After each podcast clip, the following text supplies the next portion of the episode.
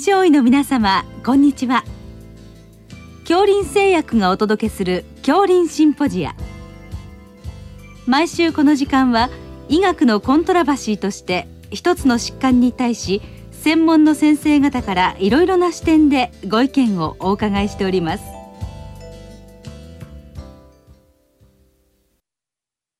シリーズ脳卒中対策の最新情報の22回目。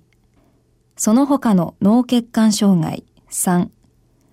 脳動脈解離と題して、広島市立広島市民病院。脳神経内科上席主任部長。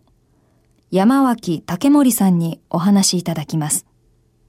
聞き手は国立国際医療研究センター病院名誉委員長。大西晋さんです。山脇先生あの本日は脳動脈解離についてお伺いしたいと思いますのでよろしくお願いいたしますまずはじめにその脳動脈解離の病態ですねそれについて教えていただけますでしょうか？はい。まあ、脳動脈解離とは何らかの原因により頭蓋内または頭蓋外の動脈に内膜損傷が生じ、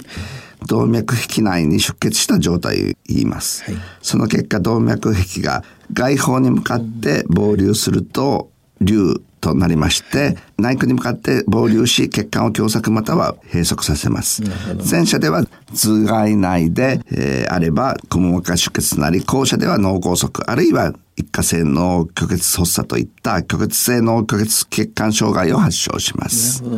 なんかあの年齢的に何か特徴とかは知られてるんでしょうそうですね。割と若い方の脳梗塞ではあ、えー、あのこの脳動脈解離が割とあの多いということで我々はまあ注意しなければいけないと思ってあの画像をしっかり見たりいたします。そのあたりはちょっと気をつけなきゃいけないということですね。あとはその次にその部位ですね。交通部位、はい、これがかなり日本と欧米では違うということも聞いてるんですが、はい。はい、そのあたりはいかがでしょうか？えー、あの罹患動脈によってまず頭蓋外と頭蓋内に分けられます。でそれぞれが内頸動脈系と椎骨脳底動脈系に分類されます。欧米では頭蓋外内頸動脈の頻度がもう圧倒的に多いんですが、我が国では頭蓋内椎骨動脈解離、これが最も多くなっています。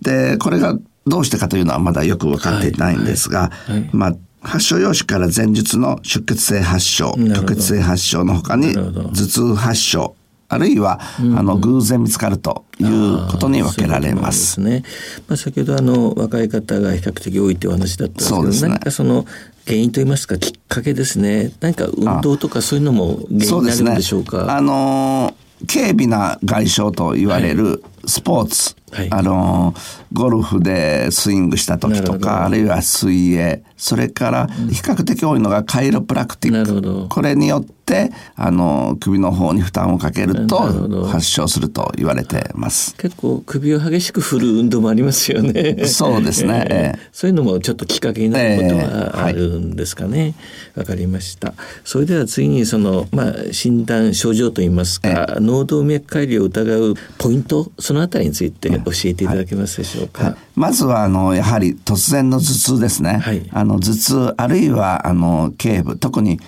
後部痛あの、後方頸部の頭痛、あの痛みですね、はい、これで発症する方が比較的多いと言われてます。であのいろんな神経症状その、え。ー、脳動脈解離による神経症状だけでなくあの頭痛だけで発症する方が比較的あるんでこれは注意する必要があります。ただその後に何日かあるいは何週間かしてそのいろんな神経症状ですね、麻痺とかしびれとかあのそういうのが出てくることがありますので注意する必要があると思います。なるほど。まあ頭痛の患者さんというと外来にかなりいらっしゃいますけれども、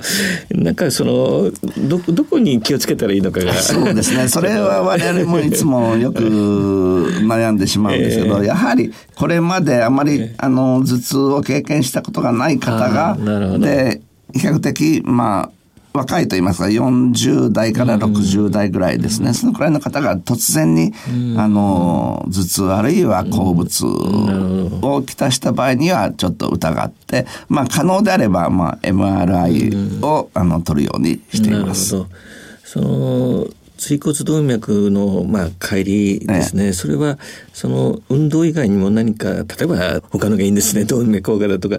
そういうのはなんかあんまり関与はしてないんでしょうか血圧とか。動脈硬化とはあんまり関係ないと、えー、いうふうに言われています、ね、割とやはり50代60代の方が多いので。なるほど、ということですね、そうしますと先ほどお話し出ました画像ですけれどもやはりこの脳動脈解離の診断には画像が必須だと思うんですけども、そのあたりを詳しく教えていただけますでしょうか？はい、まあ、昔はあの脳血管造影これがゴールドインスタンダードと言われたんですけど、はい、今はもう MRI がの発達しましたのでもうほとんど MRI あるいは MRA で診断がつきます。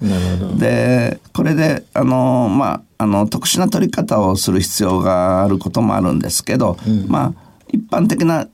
あの撮影でもある程度わかると思います。で中に特殊な撮影。あの最近では B パスというあの撮影方法がありまして、うん、これはあの血管をあの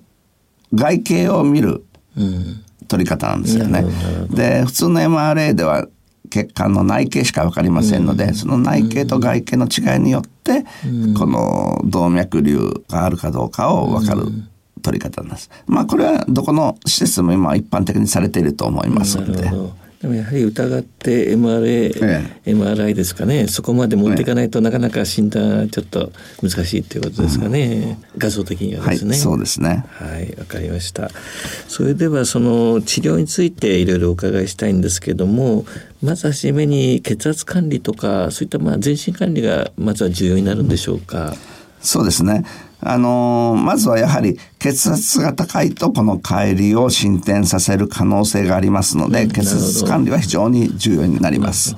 で、まあ、あとは、この、もちろん発症の仕方、先ほど言いました、虚血性発症、出血性発症、あるいは頭痛のみ。これによってちょっと違うところあるんですけど、いずれでもやはり血圧管理がもう一番重要になります。血圧自体が何か原因になることっていうのはあんまりないんでしょうか？逆に その、ね、あのはい。これは、えー、あのある程度やはりあの血圧が高い方の方が起こりやすいとは言われています。わかりました。あとはあの抗血栓療法をやるかどうかっていうことも一つあのいろいろ、うん、あの考えなきゃいけないとは思うんですけれども、そのあたりはどのように考えたらよろしいんでしょうか？はい、これは非常に難しい問題で、えー、あの先ほど言いましたように、うん、欧米では頭蓋外の内頸動脈解離、うん、我が国では頭蓋内の椎骨動脈解離、これが多いんで。で、まあ、今までいろんなこのスタディ、あの、特にランドマイズスタディが行われているのは、ほとんどが欧米の報告で、これはやはり頭蓋外動脈解離、これを対象にしたもので、あの、一概に我が国に当てはめることはできないです。で一応欧米で行われてるのはあの、うん、プラセボ対象ではなくて高血小板療法と抗凝固療法、えー、これがどちらが優れているかというスタディはいくつかされています。うん、で結局今のところ、うん、まあどちらとも言えない。結局結論は出ていないというのが現状です。でこの我が国で多い頭蓋内の椎骨動脈解離に関しましては、えーえー、あの欧米の頭蓋外動脈解離はその帰りが起きた部分からの、えー、あの、側線性基準、そこから血栓が飛んでいくという基準が多いんですが、うん、我が国の頭蓋内動脈解離では、その、そこから血栓が飛ぶというよりも、そこで、あの、そこの分子、あるいはその血管を直接に閉塞して起きる脳梗塞が多いんで、必ずしも比較はできないということが言えます。従いまして、本当ならば我が国での、あの、いろんなスタディが必要だと思うんですが、なかなかこれがまあ難しい。症例もそう多くないんで難しいというのが現状です。で、従いまして今、現状としましては、あのまあ、急性期や抗凝固療法が行われることが多くて、はい、で少し経つと高血小板療法が行われることが多いというのが現状です。一般的にはやられてるっていうことですね。そうですね。ただ、明確なエビデンスはちょっとなかなか難しいところもあるというふうに考えてよろしいですかね。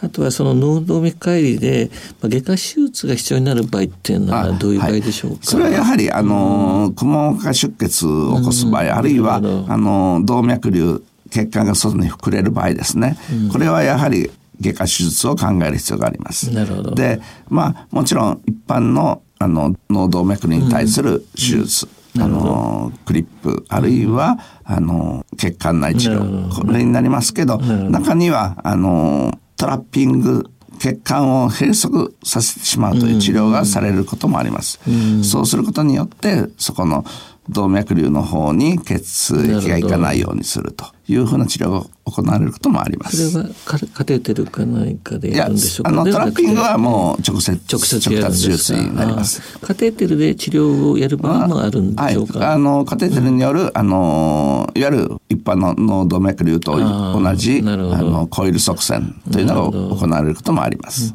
あのやはり疑うことが重要だと思うんですけども、はい、その後の治療もやはり迅速にしないと場合によってはかなりあのいろんな神経の障害を残すこともあるんでしょうか？うん、そうですね。えー、あのこの脳動脈解離の特徴としましては、えー、あのまず最初に起きた時点から、えー、あの急性期に非常にこう変化するというのが一つ大きな特徴なんです。だから大体この患者さんを見た場合には1週間以内、うん、あるいは12週間以内に何度か MRI を取って変化を確認する必要があります。場合によってはその例えば24時間以内に処置した方がいいっていうそういうそうですね、えー、あのそういうこともあの本当に急に変化することもありますのでとにかく急性期にかなり変化するというのが、まあ、大きな特徴ですので。画像を慎重にフォローしないといけないということですね、ね、本日はどうもありがとうございました、はい、ありがとうございます。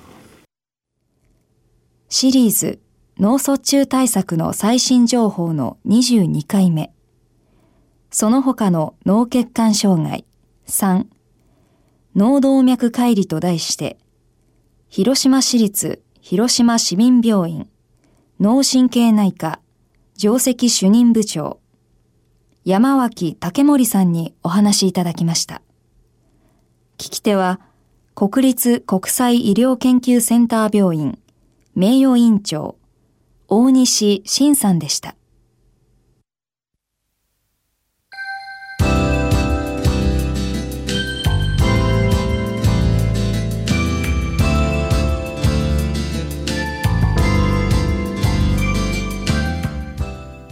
それでは恐林製薬がお送りしました恐林シンポジア。